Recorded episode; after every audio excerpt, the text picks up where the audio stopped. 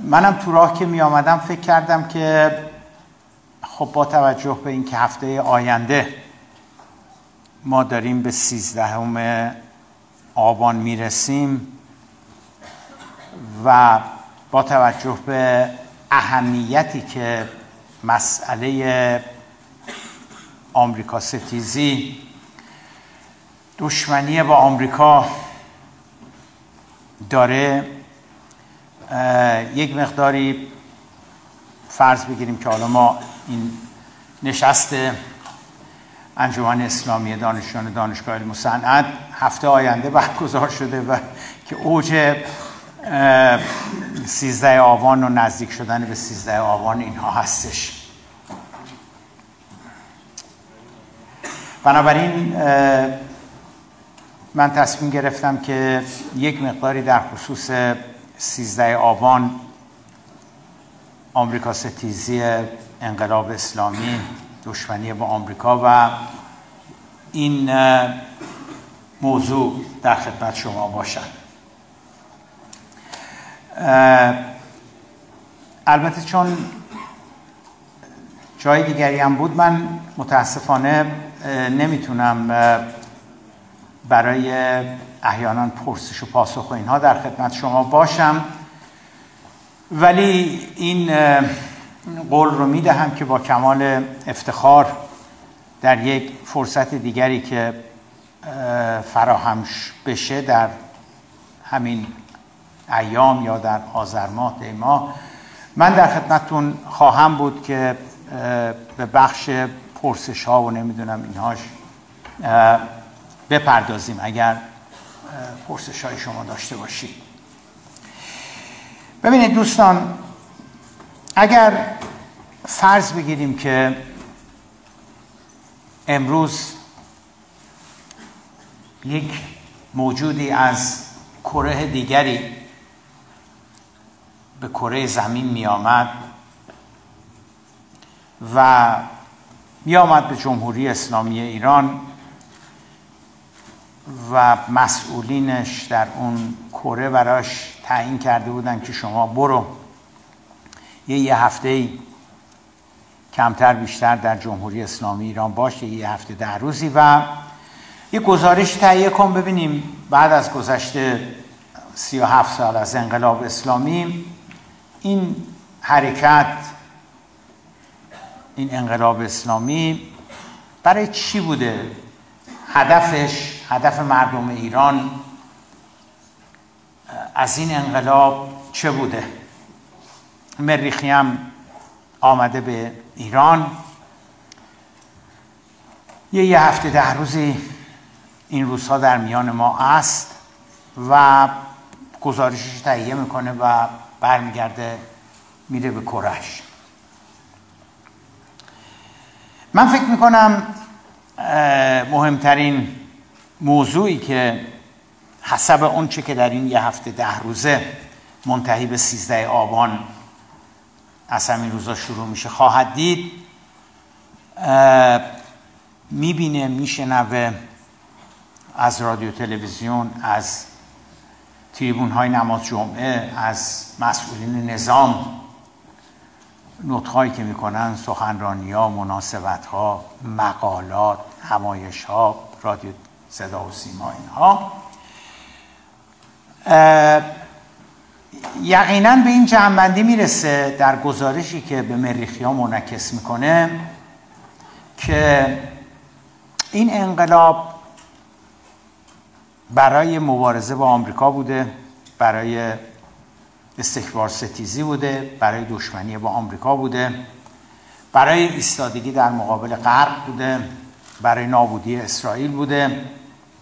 و به نظر می‌رسه که دقدقه مردم ایران در انقلابی که کردن این اهدافشون بوده. اینجوری که بعد از 37 سال داره این اهداف تنین انداز می شود شعارها آرمانهای انقلابشون همچنان داره تنین انداز می شود بنابراین گزارشی که خواهد داد از انقلاب اسلامی ایران. این هستش که انقلابی بوده حرکتی بوده برای مبارزه با آمریکا. اما واقع مطلب این هستش که گزارشش گزارش درستی نیست. نه اینکه او تعمدن خواسته باشه به انحراف کشونده بوده باشه مخاطبینشو نه. تشخیصی که داده تشخیص نادرستی بوده. یعنی انقلاب اسلامی ایران اساسا به هیچ وجه برای آمریکا ستیزی برای استکبار ستیزی. مبارزه با آمریکا دشمنی با آمریکا. اصلا و ابدا نبود.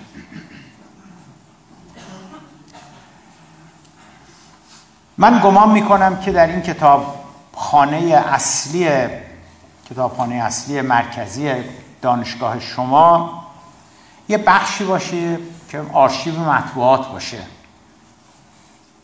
یقینا هستش آقای دکتر دیگه بله. خواهر در شما می توانید حالا از باب سرگرمی هم که شده کنجکاوی هم که شده خستگیتون هم دره. برید به یک نگاهی به آرشیو روزنامه های دوران انقلاب بیاندازید. یعنی نیمه دوم سال 57 که فضای کشور به شدت باز شده درست بحران است ولی فضای سیاسی کشور خیلی باز شده و مطالب زیادی رو شما در روزنامه های اون زمان حتی قبل از 22 بهمن مشاهده می‌کنید تو کیهان و اطلاعات و روزنامه های قبل از انقلاب. ایزن حجم انبوهی مطالب وجود داره در روزنامه های بعد از انقلاب. مال سال 58 شما اگر یک تورقی در این روزنامه ها بکنید که رهبران انقلاب مسئولین انقلاب چهره ها و شخصیت های سیاسی مذهبی غیر مذهبی چپ ملیگرا چی می‌گفتند که در خصوص انقلاب؟ گفتن این انقلاب برای چی بوده؟ این مبارزه برای چی بوده؟ مبارزه علیه رژیم شاه برای چی بوده؟ یعنی شما سخنان من رو اساسا ملاک و حجت نگیرید. بگید آره ایشون مثلا حالا هرچی ایشون ما به حرفای ایشون رو قبول نداریم. خواهر در شما چشمان خودتون به که قبول دارید. مطالبی که در اون روزنامه ها نوشته شده که قبول دارید. یادتون باشید دارید به مقطعی دارید در برهی از زمان به مطبوعات نگاه می‌کنید که آزادی مطلق وجود داره. و هیچ قیدی هیچ بندی بر اون چه که روزنامه ها می نویسن نیست. یعنی شما نمی‌تونید بگید که نه این که مجبور بود اینا رو بنویسه. نه. سخنرانی ها رو منعکس می‌کنن. سخنرانی های مارکسیستا غیر مارکسیستا مذهبیون همه رو. همه اصلا برای خودشون ارگانی دارن روزنامه ای دارن هفته نامه ای دارن ماهنامه ای دارن و قصه حاصل ببینید که می‌گفتن مشکل ما چیه با رژیم شاه؟ خواست ما از رژیم شاه چیه؟ علت نارضایتی ما از رژیم شاه برای چیه؟ چرا ما با رژیم شاه مخالفیم؟ چرا ما معترضیم به رژیم شاه؟ اینا رو شما با دو بار یا حتی اکثر سه بار مراجعه به کتابخونه مرکزی یا هر جایی که آرشیو روزنامه ها رو داشته باشه و صرف یکی دو سه ساعت وقت حد اکثر شما می‌تونید اینا رو در بیارید. ببینید اولین و بزرگترین و مهمترین راهپیمایی که شد شاید بعضی از پدرانتون شنیده باشید از مادراتون شنیده باشید راهپیمایی تاسوعا بود. تاسوعای سال 1357 در آذر ماه مصادف شده بود با روز جهانی حقوق بشر. بنابراین این راهپیمایی صورت گرفت. صدها هزار نفر از جمعیت دو سه میلیونی تهران اگه کسی بگه هفتاد درصد هشتاد درصدشون آمده بودن به نظر من سخنی به اقراق نگفته از نخستین ساعت صبح راهپیمایی شروع شد. از میدون انقلاب به سمت میدان شهیات میدون آزادی و حدود ساعت یازده دوازده تقریبا دیگه از نواب به سمت آزادی دیگه, دیگه نمی‌شد شما برید جلوتر پر شده بود از جمعیت. وقتی که راهپیمایی تمام شد قطعنامه راهپیمایی قرائت شد. ببینید دوستان یه از دانشگاه اعتراض می‌کنن در این دانشگاه مصنعت و یه جایی متحسن میشن درسته؟ و بعد یه بیانیه میدن. اون بیانیه چی رو منعکس می‌کنه؟ که آقا خواستای ما چی بوده؟ دلیل اینکه ما امروز اینجا جمع شدیم اعتصاب کردیم متحسن شدیم چی بوده؟ ما چی می‌خوایم؟ روی عباراتش روی جملاتش روی خواسته ها توافق می‌کنن بحث می‌کنن با هم دیگه و یه نفرشون میاد. عین همین داستان در راهپیمایی تاریخی تاسوعا در سال 57 دو ماه مانده به انقلاب دو ماه خورده مونده به انقلاب اتفاق افتاد. بعد از پایان راهپیمایی روی یه مینیبوسی وسط اون میدون حالا تا اونجایی که می‌شد بلنگو نمی‌دونم اونو صداشو برسونن قطنامه راهپیمایی اون روز قرائت شد. که آجون ما مردم ایران چه خواسته هایی داریم؟ برای چی معترض هستیم به رژیم شاه؟ برای چی مخالف رژیم شاه هستیم؟ برای چی میگیم شاه باید از کشور برود؟ نمی‌دونم. حکومت باید تغییر بکنه. یک اولین خواستمون اینه. دو سه چهار. ببینید تو آرشیو روزنامه ها است هستش که خواسته هاشون چه بوده؟ و اون صدها هزار نفر حالا اونایی که میشنیدن اشتاشون رو میبردن و با تکبیر با سه تکبیر یا صحیح هست صحیح هست صحیح هست اون قطع نامه رو تایید می‌کردن. اون قطنامه بعدا در روزنامه ها چاپ شده. روزنامه هایی که فرداش پس فرداش در اومدن گفتن اون راهپیمایی تاریخی تاسوعا خواسته های مردم ایران این بوده. هیچ کس هم هیچ گروه هیچ جریانی نگفت که نه نه نه ما رو اون خواسته ها حرف داریم اون همه خواسته ها نبوده. ما اون بند دوش رو قبول نداریم. ما یه بندی می‌خواستیم اضافه بکنیم ولی خب آقایون انحصار طلبی کردن اضافه نکردن. هرچی شما بگردید هیچ گروه سیاسی هیچ شخصیت سیاسی هیچ جریان سیاسی هیچ اعتراضی به اون نداره که بگه که خب شما وقتی اون اعلامیه رو می‌خونید مال قطنامه راهپیمایی رو می‌خونید کجاش گفته که یکی از خواسته های عمده ما این هستش که با سفارت آمریکا ما باید قطع رابطه بکنیم. آمریکایی ها دیگه نباید باشن در ایران غربی ها دیگه نباید باشن. رژیم شاه ما اصلا با رژیم شاه چیز رژیم شاه که شاه که مزدور عامله.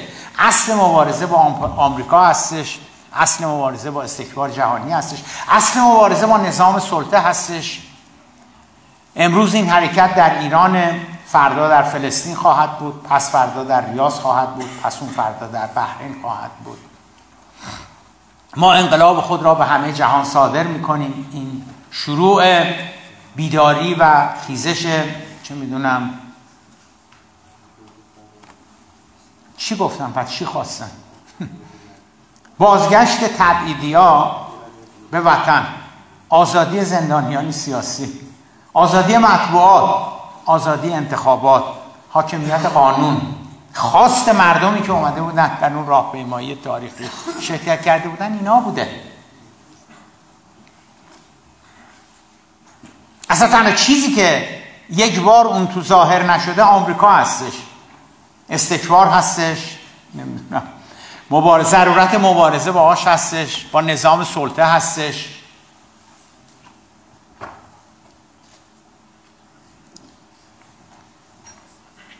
رهبر انقلاب مرحوم امام تا اواخر شهریور اوایل مهر هفت در نجف بودن در مهر ماه حکومت صدام ایشون رو تحت فشار گذاشت که آیت الله شما باید از این کشور برید. مشخص بودش که رژیم ایران روی رژیم عراق فشار گذاشته که ایشون برن دارن هی مصاحبه می‌کنن هی دارن اعلامیه میدن سخنرانی می‌کنن ایشون نباشن در نجف. صدام هم گفت که ایشون شما نباید باشین در نجف. خب کجا بریم امام شور و مشورت کردن با اطرافیانشون. قرار شد برن کویت. بریم کویت. عکساش هست شاید با این دوربینای چیزی مثلا یه چند دقیقه فیلمش اینا هم باشه. دو تا ماشین هستش. چند نفر هفتش ده نفر هستن. آقای دکتر یزدی هستش و دو تا دیگه با حاج احمد آقا اینا رفتن مرحوم حاج احمد آقا رفتن به کویت. مرز کویت بعد از یه چند ساعتی به ایشون گفتن که نمیشه شما بیاین. حکومت کویت گفته که ما نمی‌تونیم متاسفانه شما رو قبول بکنیم بپذیریم. حکومت عراق هم که گفته که نمیشه شما اینجا باشین. ایشون تو مرز عراق و کویت اون بیابونا همینجوری. قرار شدش که ایشون برن به سوریه. مقدمات کار فراهم شد که ایشون بیان برن برای سوریه.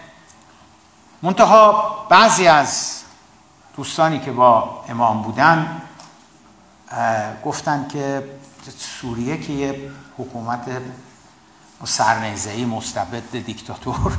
اونجا آزادی وجود نداره که افراد بتونن بیان خبرنگارا بتونن بیان گزارشگران بین المللی بتونن بیان.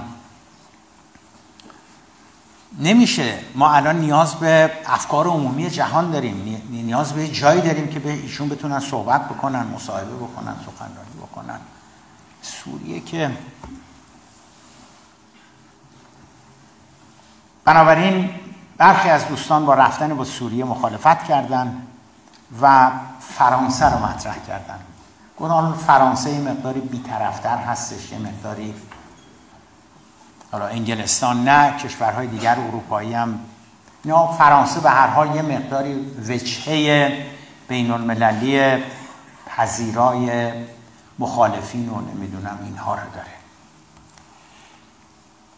و کمک کردن آقای صادق قطبزاده آقای صادق تباتبایی آقای بنی و مقدمات رفتن امام رو به پاریس فراهم کرد امام با اون اتومبیل آمدن بغداد همون روز یا فرداش پرواز کردن به پاریس.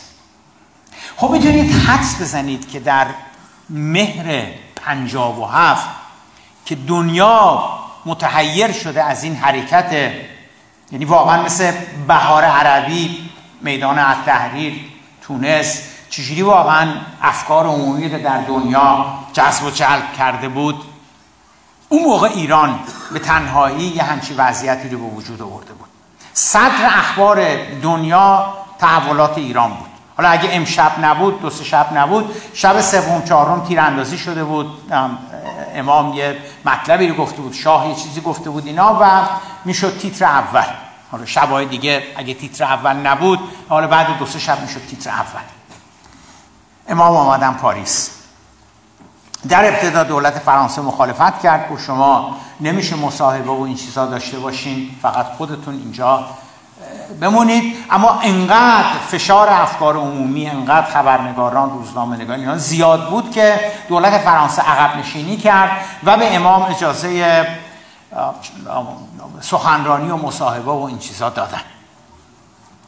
خب می‌دونید حدس بزنید که چقدر از اطراف و اکناف دنیا خبرنگاران آمده ان میآیند که با ایشون حالا مصاحبه بکنن.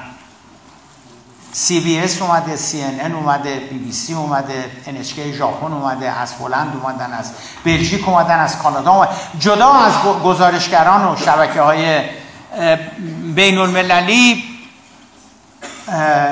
خیلی از نویسندگان خیلی از چه می‌دونم محققین براشون خب خیلی جالب این نهزت این شخصیت هفتاد چند ساله یا آیت الله. چی چجوری شده؟ ایشون اینقدر تونسته محبوبیت ایجاد بکنه. اینقدر از ایشون داره حمایت میشه. ایشون چی میگه؟ جهانبینی چیه؟ نگاهش چیه؟ تعریفش از زن چیه؟ از مرد چیه؟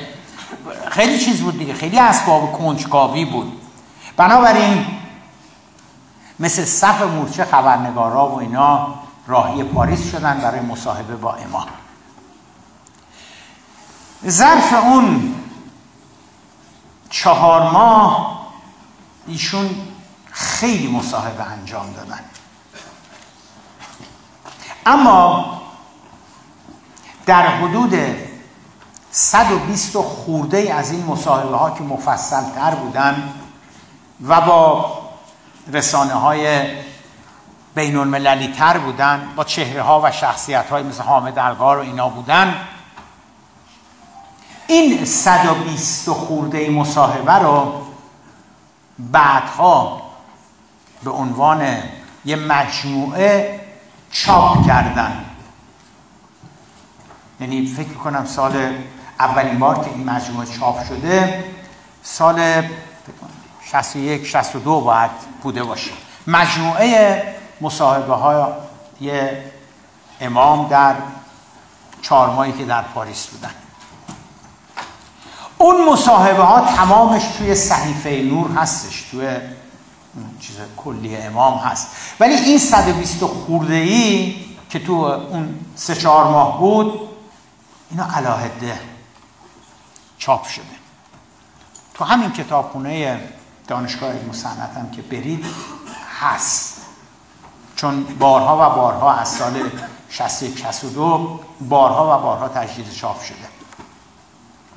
ببینید دوستان خانم ها آقایان شما خودتون رو بذارید جای یک خبرنگاری که مال سی بی مال ان بی مال چه می‌دونم کشور آلمانه مال کشور ژاپنه آمده و خب یه نصف روز که فرصت نداره. نیم ساعت 20 دقیقه یک ساعت حد اکثر فرصت داره که با امام مصاحبه بکنه. آقای یزدی هم مترجمه آقای قدساده هم مترجمه آقای ابوالحسن بنی صدر هم مترجمه. یا آقای صادق تبا تبایی مترجمه. به نظر شما یکی از اصلی ترین و مهمترین سوالاتی که شما اگر خبرنگار بودید از ایشون میپرسیدید چی بود؟ از کدوم غذا شما بیشتر خوشتون میاد؟ چه رنگی رو دوست دارین؟ معمولا به کدوم موسیقی گوش میدین؟ آخرین رومانی که خوندین چی بوده؟ آره اینا رو میپو از کدوم رنگ خوشتون میاد بیشتر؟ آیا غیر از این است که یکی از جدیترین مهمترین اصلیترین سوالی که شما از ایشون خواهید کرد این استش که حضرت آیت الله چرا شما مخالف رژیم شاه هستین؟ غیر از اینه؟ علت نارضایتی مردم ایران و شما به عنوان رهبر اون مردم که همشون شما رو قبول دارن علت نارضایتی شما علت مخالفت شما چیه؟ از آمریکا. از ببخشید از رژیم شاه. یعنی اگر به اون خبرنگار بگن که شما یه سال بیشتر حق نداری بکنی وقت نیستش. علالقاده سوالش این میشه. اگر شما آمار بگیرید که بنده این کاری کردن از نظر فریکونسی از نظر تواتر سوال دوم که اونم همشون پرسیدن این هستش که حضرت آیت الله این حکومتی که شما میگید حکومت اسلامی خب عربستان هم حکومتش اسلامیه. سرهنگ قذافی هم خودش سوسیالیست اسلامی می‌دونه. پاکستان اصلا اسمش جمهوری اسلامیه. حکومت شما مثل ایناست؟ نه مثل اینا نیست. بعد سوالات خود ریستر میشه اینجا که می‌رسه. خب سوال ایشون این هستش که نه حکومت اسلامی به معنای واقعی کلمه. اونی که قرآن خواسته اونی که خدا گفته اونی که مثلا اینجوری میشه دیگه. متقا این که به درد خبرنگار نمی‌خوره چون احتمالا پادشاه عربستان هم میگه این همونی هستش که رسول الله خواسته. مال پاکستان هم میگه این همونی هستش که مثلا خلفای راشدین می‌خواستن. هیچ کسی نمیگه که اینی که ما داریم مثلا قلابی خراب فاسد میگن نه اصلش همینه. بنابراین خبرنگارا از ایشون سوال می‌کنن. میگن این حکومت اسلامی شما این نظام اسلامی شما حالا یا حکومت اسلامی یا جمهوری اسلامی که حکومت اسلامی بیشتر گفته می‌شد. این حکومت اسلامی که شما می‌خواید تشکیل بدین مخالفینش چجوری برخورد می‌کنه؟ اگه کسی با شما مخالفت بکنه یا با حکومت اسلامی و رهبران و مسئولین حکومت اسلامی برخورد بکنه چی کارش می‌کنه این حکومت اسلامی؟ با ناراضیان چجوری برخورد می‌کنین با مارکسیستا چجوری برخورد می‌کنین اگه کسی این حکومت اسلامی رو قبول نداشته باشه چیکارش می‌کنین با زنان چجوری برخورد می‌کنین با یهودی ها چجوری برخورد می‌کنین با مسیحی ها چجوری برخورد می‌کنین با سنی ها چجوری برخورد می‌کنین با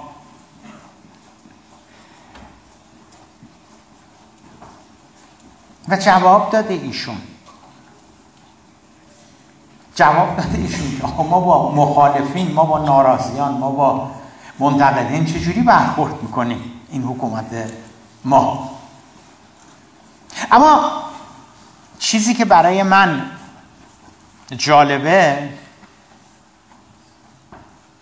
این هستش که تصور ما این است این میشه که با توجه به این اصراری که برای مرگ بر آمریکا و دشمنی با آمریکا و آمریکا ستیزی هست این کتاب پر باشه.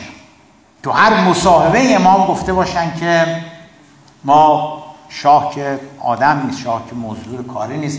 اصل مبارزه ما با استکبار اصل مبارزه ما با آمریکاست. اصل مبارزه ما با اسرائیل. باورتون میشه حتی یک بار نگفتن. حتما این کتاب رو بخونی. ببینید ایشون میگن که انقلاب اسلامی برای چیه؟ مبارزه برای چیه؟ چرا یکی دو بار اسم آمریکا آمده؟ ولی می‌دونید ایشون چی گفتن؟ گفتن ما واقعا تعجب می‌کنیم که چرا آمریکایی دارن از رژیم شاه پشتیبانی می‌کنن. این رژیم که مردم نمی‌خوان. چرا آمریکایی دارن از این رژیم پشتیبانی می‌کنن؟ از این فرد محمد رضا از این شخص محمد رضا پشتیبانی می‌کنه. این بوده اگرم که آمده یکی دو سه بار. این بوده انقلاب اسلامی اصلا و ابدا نه به دنبال آمریکا ستیزی بود نه به دنبال دشمنی با آمریکا بود نه به دنبال مرگ بر آمریکا بود. حسب اونچه که است حسب اسناد و مدارکی که مال دوران انقلاب است. خب قطعا این سوال مطرح میشه. خب چرا انقلاب اسلامی آمریکا ستیز شد. پس چرا الان تنها چیزی که تو 22 بهمن ما میشنویم تو دهه فجر ما میشنویم هلوهوش 13 آبان میشنویم هلوهوش 16 آذر میشنویم مناسبت های که هست چرا همش که انه این انقلاب این حرکت این نهزت فقط برای مبارزه با آمریکا بوده. از سقرویات که بگذریم به قول مرحوم آشف فضل نوری از جزئیات که بگذریم از خورده جواب ها که بگذریم خورده دلائل دو نظریه وجود داره. دو تبیین وجود داره دو تحلیل وجود داره که چرا انقلاب اسلامی ایران آمریکا ستیز شده؟ چرا الان تمام اون اهداف ها و آرمان هایی که انقلاب به خاطر اونها به وجود آمد فراموش شده کنار گذاشته شده کمرنگ شده. هاشیه رفته تو هاشیه و چرا همه چیز حول محور مبارزه با آمریکا و اینها؟ دو تا دو, دو, دو روی کرد وجود داره دو تا پاسخ وجود داره. اینو به عنوان کسی که تو این زمینه خیلی کار کردم یعنی کار, کار تحقیقی کردم با آدما صحبت کردم خوندم. واقعا به اندازه چند شاید باورتون نشه به اندازه چند تا رساله دکترا. یک پاسخ این هستش که انقلاب اسلامی ایران از همون ابتدا به دنبال مبارزه با آمریکا بود. به دنبال استکبار ستیزی بود. به دنبال این بودش که نظام سلطه رو مورد چالش قرار بده و امام از سال 1339 چهل که بعد از فوت مرحوم آیت الله بروجردی مبارزه رو با رژیم شاه شروع کردن اصل مبارزهشون با آمریکا بوده. قائل به این بودن که شاه که چیز ما باید با آمریکا مبارزه بکنیم. این یک پاسخه. بنابراین طبیعی می بودش که بعد از این تلاطم های اولیه که می نشینه اون گرد خاک اولیه که فروکش می‌کنه و انقلاب دیگه فرصت پیدا می‌کنه که بره به دنبال اون اون, اون هدف اصلیش هدف استراتژیکش اون هدف بنیادی که اصلا به خاطرش به وجود آمده مبارزه امام میره به دنبال آمریکا ستیسی به این دلیل بود آقای زیبا کلام که مبارزه و انقلاب اسلامی انقدر طول نکشید که انقلاب که تثبیت شد بعد 22 بهمن آمریکا ستیزی و مرگ بر آمریکا به راه افتاد. چون از اولش هم اصلا هدف مبارزه با آمریکا بوده. این یک تبیینه این یک دلیل یکی دیگه ای که وجود داره این هستش که ما به دنبال دشمنی با آمریکا نبودیم. اما آمریکایی ها چون منافعشون در ایران از بین رفته بود نابود شده بود رژیم شاه متحد استراتژیشون بود در ایران. خیلی منافع داشتن. نمی‌تونستن قبول کنن که جای حکومت جای رژیم وابسته محمد رضا پهلوی یک نظام مستقل آمده که با آمریکایی ها میگه نه دیگه تمام شد. آن سبو بشکست آن پیمانه ریخ شاه نیست مرد. این بره تو کلتون. رژیم شاه دیگه وجود نداره. یه مشت افراد مستقلی آمدن زمام امور این مملکت رو در دست گرفتن و حاضر نیستن اون منافع نامشروعی رو که شما میبردید قبلا حاضر نیستن که دیگه بگذارن شما این منافع رو ببرید بنابراین آمریکاییان شروع کردن به چی؟ آمریکاییان شروع کردن به مبارزه با این نظام مستقل نظام مردمی نظام اسلامی چون منافعشون از دست رفته بود که این رو بتونن سرنگون بکنن یا بتونن توش نفوذ بکنن یا بتونن وادار به عقب نشینیش بکنن و بتونن مجددا امتیازاتی رو در حقیقت به دست بیارن. اون چیزهایی که زمان شاه داشتن. اینم تبیین دومی هستش که ارائه میشه. چجوری این کار کردن؟ تعجب آقای زیبا کلام شما این سوال می‌کنیم. برادر من کوری نمی‌بینید. در ابتدا سعی کردن لیبرال ها رو سر کار بیارن. افراد حالا مستقیم غیر مستقیم وابسته به خودشون بودن. بازرگان و نهضت آزادی و ملی مذهبی ها و جبهه ملی و اینا رو کردن در قالب دولت موقت که این توطعه چه شد؟ نقش براف شد. ابوالحسن بنی صدر رو که سالها بود نگهش داشته بودن اونو شد رئیس جمهور اون توطعه هم شکست خورد. کودتا خواستن بکنن نوژه و اینها که اونم شکست خورد. به دنبال حمله نظامی رفتن تبس شکست خورد. سعی کردن اقلیت های قومی رو جنگ داخلی به راه بیاندازن کردستان خلق عرب. سیستان و بلوچستان خلق ترکمن اونم شکست خورد. رفتن به دنبال ترور شخصیت ها و رهبران انقلاب مسئولین انقلاب توسط سازمان مجاهدین اونم شکست خورد. خب بعد کار کردن؟ که همه اینا که شکست خورد؟ رفتن به دنبال جنگ جنگ با عراق. به صدام که مزدورشون بود معمورشون بود عاملشون بود گفتن که الان دیگه وقت شده که شما به ایران حمله بکنیم صدام هم که نوکر آمریکایی‌ها بود گفت اهلا و سهلا زد بالا و سی یک شهریور 59 به ایران حمله کرد. ولی خب اون توطعه هم چه شد؟ اون برنامه هم ناموفق اون برنامه هم شکست خود اونم نتونست. آمریکا رفت دنبال برنامه بعدی که بعد از جنگ بود سعی کردن که در دولت آقای هاشمی وابسته بکنن ما رو به نظام پولی و بانکی بین المللی نسخه بانک جهانی رو سعی کردن به عنوان توسعه بیارن به خورد ما بدن که اون هم به حول قوه الهی شکست خورد. رفتن به دنبال تهاجم فرهنگی اونم شکست خورد. رفتن به دنبال اینکه نظرن ما تکنولوژی هسته پیدا بکنیم. اونم به حول قوه الهی شکست خورد. رفتن به دنبال تحریم ها حالا به یه روایت شکست خورده به یه روایت نخورده. بنابراین این که یعنی یعنی ببینید تو این تبیین تو این تبیین میگه ما با آمریکا دشمنی نداریم لزوما. ولی اونا ولکن نیستن. اونا هر روز و جالبه که درس هم نمی‌گیرن. از 22 بهمن 58 شکست پشت شکست. یه داستان بودش ما دبستان مال تیبور لنگ بود که بهش میگن تو چجوری شدش که شدی سردار از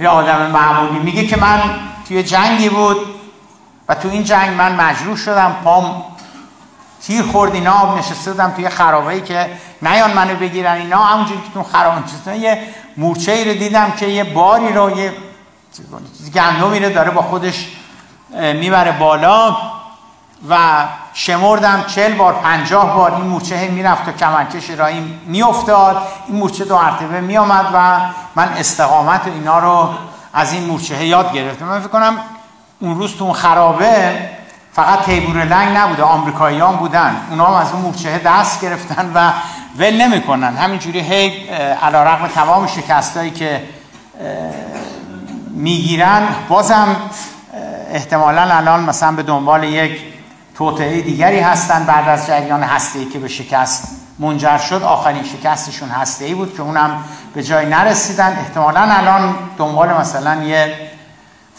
عملیات دیگری یه برنامه دیگری هستن برای اینکه به انقلاب لطمه و ضربه بزنن.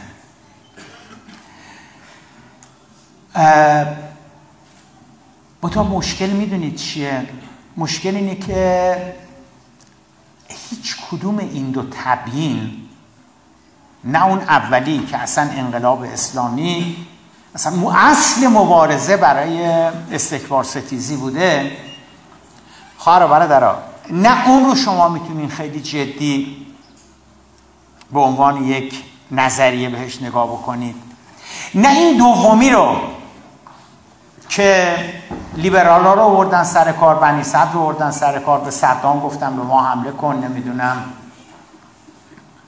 هیچ کدوم این دو تبیین این دو روی کرد رو خیلی جدی که شما باهاشون برخورد می‌کنید می‌برید زیر میکروسکوپ نمی‌تونن رو پاشون بیستن میفتن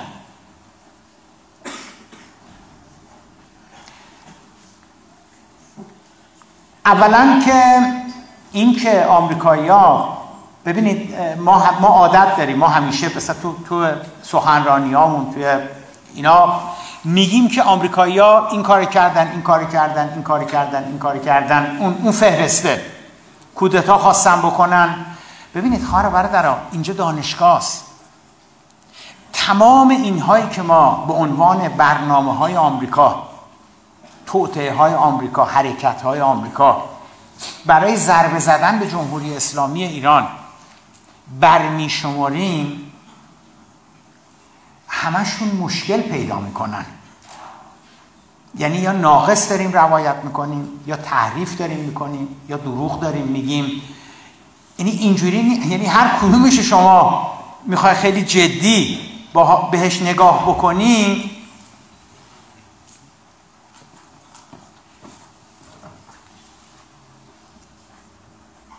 مثلا جنگ رو حالا فقط یه نمونهش رو.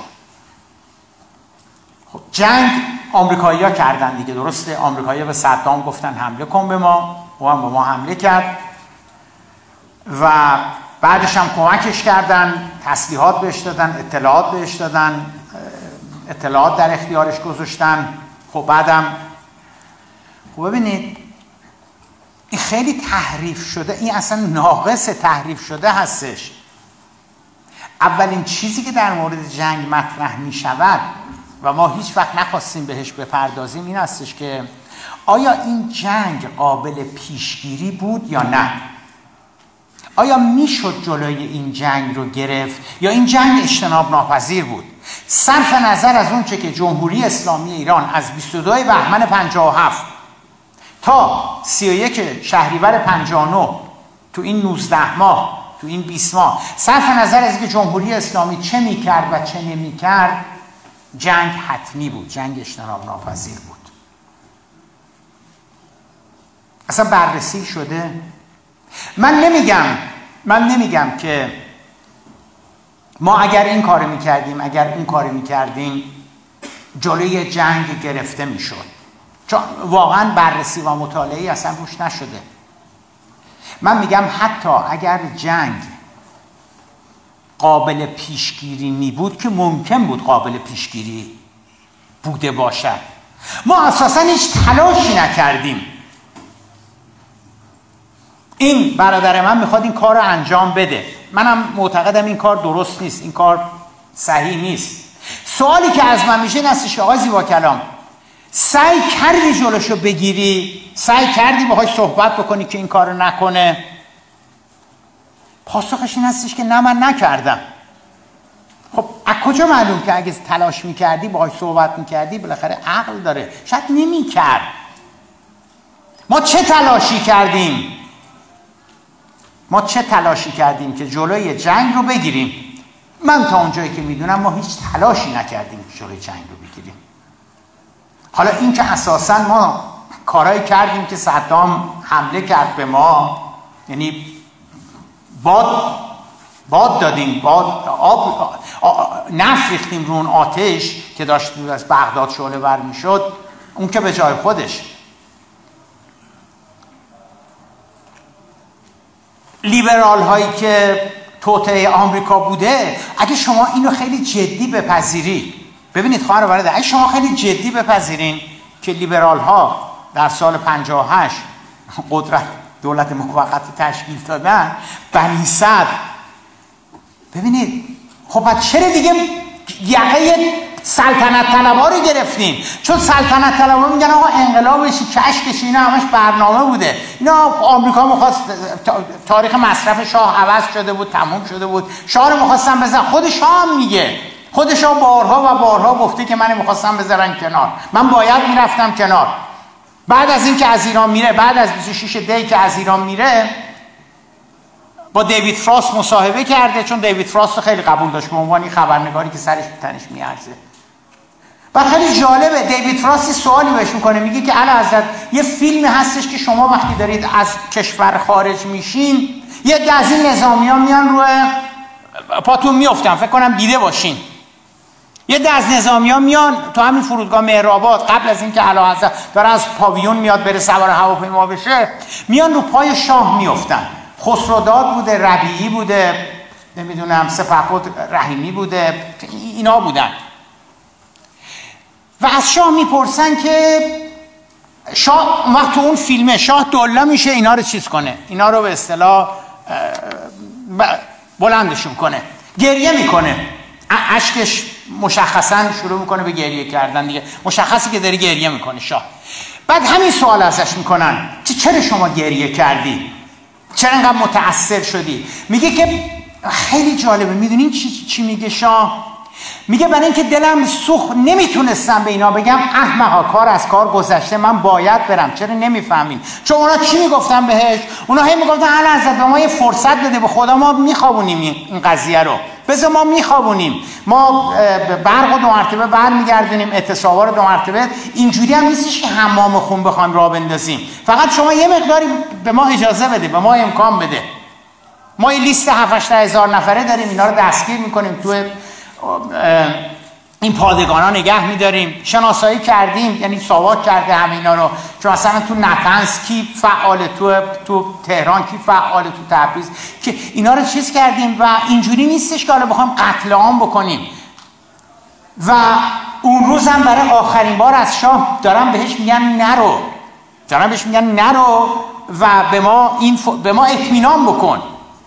این که شاه میگه من گریه کردم برای اینکه نمی‌تونستم به اینا بگم که شما نمی‌فهمین. کار از کار گذشته. من باید برم. آمریکایی‌ها تصمیم گرفتن من نباشم. انگلیسی ها تصمیم گرفتن من نباشم. و با مخالفین این شب و روز دارن مذاکره می‌کنن. اینا کنار اومدن با مخالفین و من باید برم. حالا هی شما میگید نرو ما توانی رو چیز می‌کنیم هواپیمای رو دو راه میندازیم. اینا. خب اگر اینه اگر دولت موقت آمریکایی هستن اگر بنی صد آمریکاییه پس ما سلطنت طلبا خیلی هم بیچاره بیرا نمیگن پس. پس شاه خیلی هم بیرانه. اینا همه معمور بودن اینا همه بازی بوده. یعنی ببینید اگر شما روایت حکومتی رو در خصوص اینکه این آمریکایی بوده اون آمریکایی بوده نمی‌دونم بپذیری اینا رو خیلی چیزا اون وقت می‌دید پس پس پس چه انقلابی؟ این که همش برنامه بوده اینا همش صدام اگه آمریکایی بود صدام اگه نوکر آمریکایی ها می بود خب چرا آمریکایی ها حمله کردن به عراق؟ چرا اینجوری شد؟ چرا بعد اعدامش کردن؟ اگه آمریکایی می بود اگه نوکرشون می بود تاریخ مصرفش گذشته بود. دیگه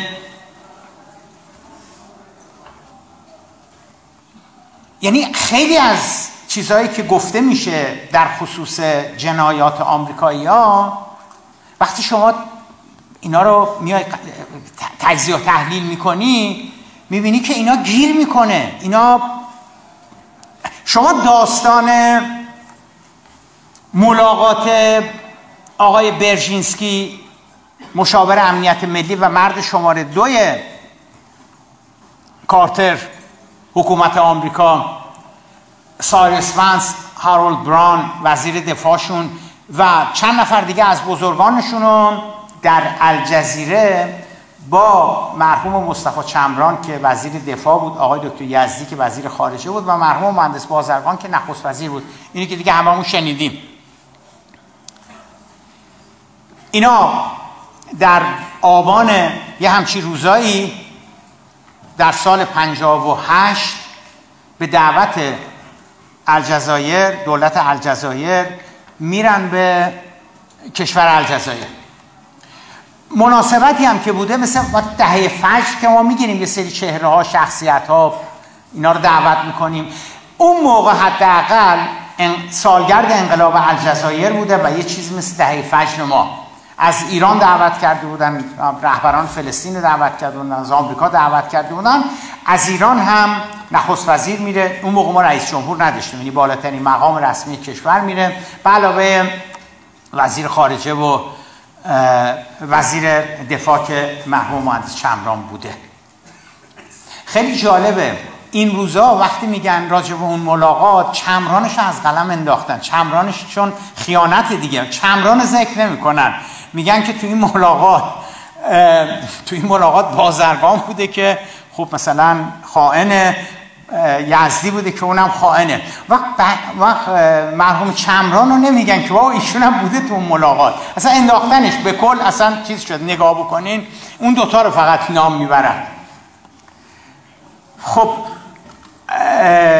همون روز اول یا شب اولی که اینا وارد الجزایر میشن یک یادداشتی بهشون داده میشه که هیئت که از آمریکا اومده برای همین سالگرد انقلاب الجزایر می‌خواد با شما ملاقات بکنه اون سه نفر هم با هم دیگه شورا مشورت می‌کنن و میگن که باشه اشکالی نداره ببینیم چی می‌خوام بگن آمریکایی ها. ببینید دوستان توی ملاقات های رسمی مثل این باید منوت مذاکرات نوشته بشه و نوشته هم می‌شود. منوت این مذاکرات یعنی اون که در این مذاکرات گفته شده و شنیده شده نوشته شده. کامل. توسط آمریکایی ها منتشرم شده چیز محرمانه هم نیستش. توی ملاقات اول آقای برژینسکی صحبت می‌کنه که بالاترین مقام آمریکایی بوده. خلاصش می‌دونید چیه؟ خلاصش این هستش که حالا سفارت آمریکا در ایران دایره نمی‌دونم مسئولین سفارت هستن.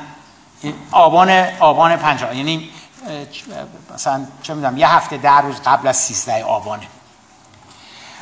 آقای برژینسکی میگه که ما با شما سر جنگ نداریم. شما یعنی کی؟ یعنی رهبران انقلاب اسلامی نمایندگان رژیم جدید. ما با شما سر جنگ نداریم. ما خواهان براندازی و رویارویی با انقلاب اسلامی ایران نیستیم. ما به خاص و اراده مردم ایران احترام می‌گذاریم که حالا می‌خوان یه نظام اسلامی داشته باشن. ما و شما دشمن مشترکی داریم. البته ما با رژیم شاه خیلی متحد بودیم خیلی صمیمی خیلی نزدیک بودیم. به عبارت دیگر ترجیح میدیم شاه. ولی قبول کردیم که مردم ایران شاه رو نمی‌خواستن و یه نظام دیگری آمده سر کار. ما و شما دشمن مشترکی داریم به اسم اتحاد شوروی. اما دلیل این که ما شما رو خواستیم تقاضای ملاقات کردیم اولش این بودی که اینا رو به شما بگیم. ما نمی‌دونیم شما چه تصویر و تصوری از حکومت آمریکا دارید ولی حکومت آمریکا با شما قصد قصد ستیز نداره قصد جنگ نداره قصد رویارویی نداره. یعنی یعنی یعنی دقیقا این چیزی که ما میگیم که آمریکایی‌ها منافعشون از دست داده بودن می‌خواستن هر جوری شده. اما اینو می‌خواستیم حتما به شما بگیم. سفیر ما آقای سالیوان گفته ولی آقای کارتر اصرار داشتش که این حتما این پیام رو ما به شما به عنوان در اولین این ملاقات تاریخی اولین ملاقاتی هستش که بین عالی ترین مقامات ایران و آمریکا داره انجام میشه. و یک موضوع اجرایی و عملی هست که اونم دلیل دیگری هستش که ما وقت شما رو گرفتیم خواستیم با شما ملاقات بکنیم. حجم گسترده صدها فقره سفارش هستش که مال ایران است. بعضا نظامی بعضا صنعتی بعضا دارویی بعضا مواد اولیه است بعضا ماشینالات یه سری از اینها بخش قابل توجهی از اینها نظامیه. ما اون جنبه های نظامی که به اصطلاح اوفنسیف هستن تهاجمی هستش ما اونا رو نمی‌تونیم فعلا به شما بدیم. الان تصمیم حکومت آمریکا این هستش که اون هواپیما اون چیزهایی که جنبه تهاجمی داره ولی اونایی که جنبه دفاعی داره مثلا ضد هواپیما هستش ضد تانک هستش ضد اینا رو همه رو ما مشکلی نداریم. میدیم به شما. برخی از اینها رو شما تمام پولش رو پرداخت کردیم. برخی از اینا رو شما فقط سفارش دادین برخی از اینا شما سی درصد پولش رو پرداخت کردین اینا باید تکلیفش روشن بشه. الان هفت ماه هشت ماه نه ماه ده ماه از انقلاب میگذره. یه سال از این بحران داره الان میگذره. اینا باید تکلیفش روشن بشه. مقادری زیادی شما پول دارید در حسابهایی که مربوط به حکومت ایران بوده در در آمریکا. پیشنهاد ما این هستش که یک هیئت بلند پایه‌ای که داره اختیارات هستش از طرف شما تعیین بشه یه هیئت هم از طرف ما تعیین بشه که بیایم اینا رو چیکار کنیم؟ بیایم اینا رو برنامه ببینیم اینا چی هستن چه تعدادی هستن چیکار باید بکنیم چیکار نباید بکنیم بعد این این خلاصه اهم اون چیزی بوده که اونا می‌خوان به طرف ایرانیشون برسونن. بعد هیئت میاد ایران. بعد هیئت میاد ایران. ببینید هیئت که آمد ایران مثل صد که ترک برداشته داره آوا می‌زنه بیرون اینا داره می‌زنه میریزه بیرون یعنی آمریکا ستیزی ولی هنوز صد نشکسته. هنوز سفارت رو اشغال نکرده بودن. سه چهار پنج روز بعدش اشغال می‌کنن. منتها موجه چیز شده بود؟ موجه شروع شده بود و به شدت حمله میشه به دولت موقت به این هیئت به مرحوم مهندس بازرگان که چرا شما رفتید به اجازه کی شما با این هیئت ملاقات کردید میگم روزنامه های سال 58 رو بخونین خیلی جالبه. شما کی اجازه گرفته بودین با این هیئت ملاقات کردید شما امام راضی بود به این ملاقات؟ شما امام رو در جریان گذاشتین بگین ما می‌خوایم ملاقات بکنیم اینا؟ مرحوم مهندس بازرگان فقط یک جواب داد. جوابش به نظر من تاریخیه. این جوابه که اتفاقا نشون میده انقلاب اسلامی برای چی بود. میگه که نه من امیر عباس و هویدا هستم نه ایشون محمد رضا پهلوی است. بذارین نخست وزیر به عنوان نخست وزیر کار بکنه. و برای آب خوردنش هم مجبور نشه از اعلی حضرت اجازه بگیری. ایشون که اعلی حضرت نیستش که هر چیز مملکت رو ما بود بریم از ایشون. من ناسلامتی نخست وزیرم گل بگیرن اون نظامی که نخست وزیر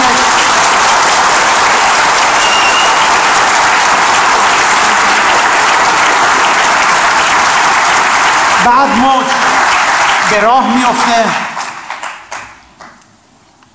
آقای یزدی حداقل در آبان پنجاب و هشت همچنان مورد تایید و مورد نظر امام بودن. همچنان امام فکر می‌کردن آقای دکتر یزدی آدم متدینی آدم مبارزی آدم درو و کاملا به ایشون اعتماد و اطمینان داشتن.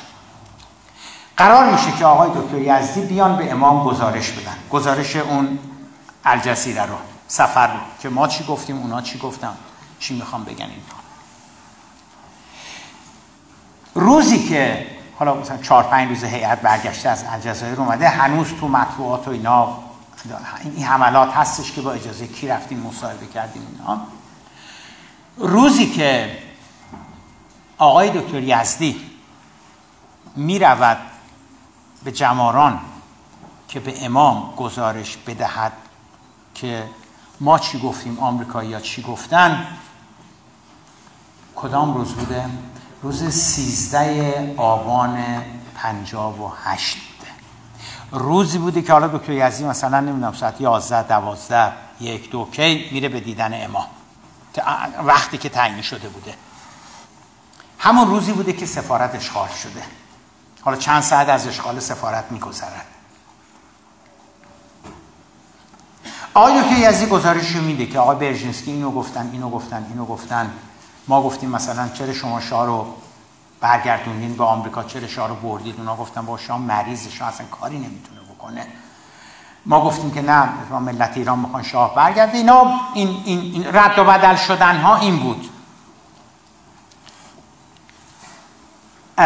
بعد که گزارش تمام میشه دیگه آقای دکتر یزدی می‌خواد بره. آقای دکتر یزدی به امام می‌گویند که با توجه اون موجی که به راه افتاده بود به امام میگن که می‌خواید ما با آمریکا قطع رابطه بکنیم.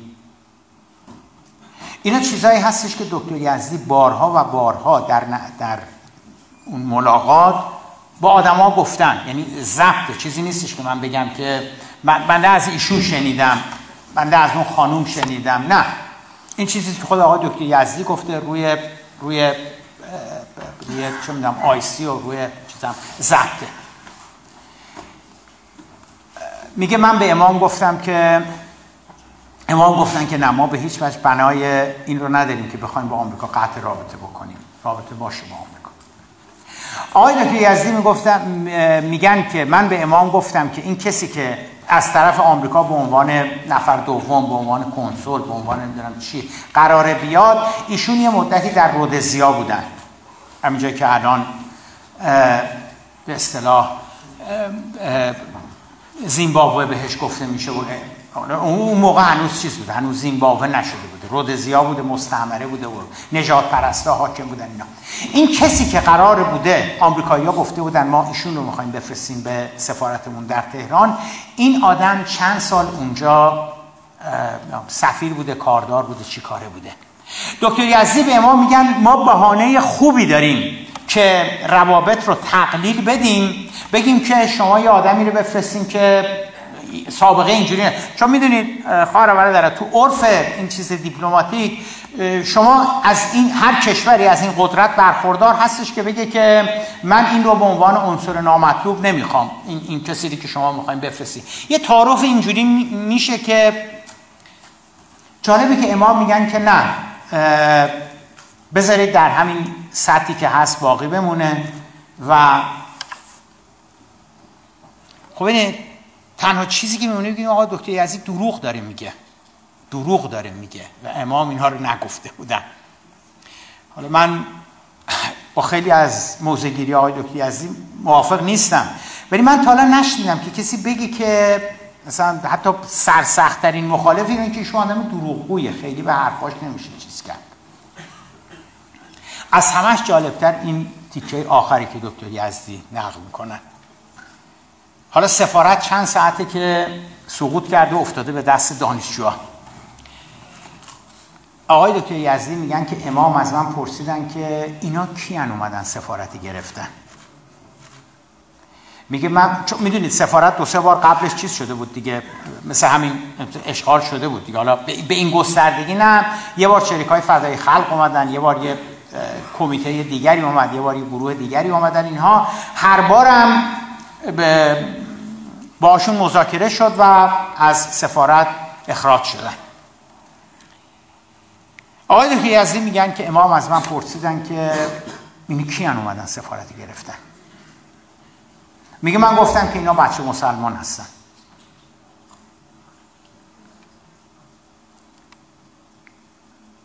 بعد میگه امام به من گفتن که برین بریزیدشون بیرون. بیرونشون کنین از سفارت نذارین الان ساعت یک دو بعد از ظهر روز یک شنبه هستی سیزده آبان.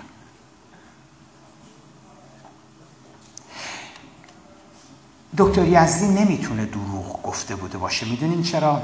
چون من مثل بازرس مثل بازجو مثل مفتش اومدم با دیگرانم صحبت کردم و اینا رو مثل پازل چسبوندم به هم دیگه اسقرزاده چی میگه؟ اسقرزاده میگه که ما با, ما با آقای موسوی خوینی ها در, در ارتباط بودیم با آقای موسوی خوینی ها گفتیم که به امام بگوییم که می‌خوایم این کارو بکنیم می‌دید موسوی خوینی ها بهشون چی میگه؟ میگه که نه اگر بگیم امام مخالفت می‌کنن. ببینید این پازل قشنگ میچسبه به اون چیزی که یزدی داره میگه. مگه اینکه شما بگی آقا اینا همشون دروغگو هن. مثلا موسوی خوینی هم دروغگو نمی‌دونم زاده هم دروغگوه نمی‌دونم محسن میردامادی هم دروغگوه یزدی هم دروغگوه فقط صدای جمهوری اسلامی 23 مثلا حقیقت میگه. اینا همه دروغگوه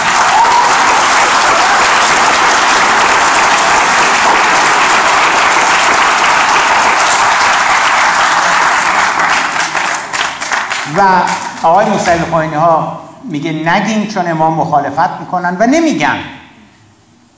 و نمیگن.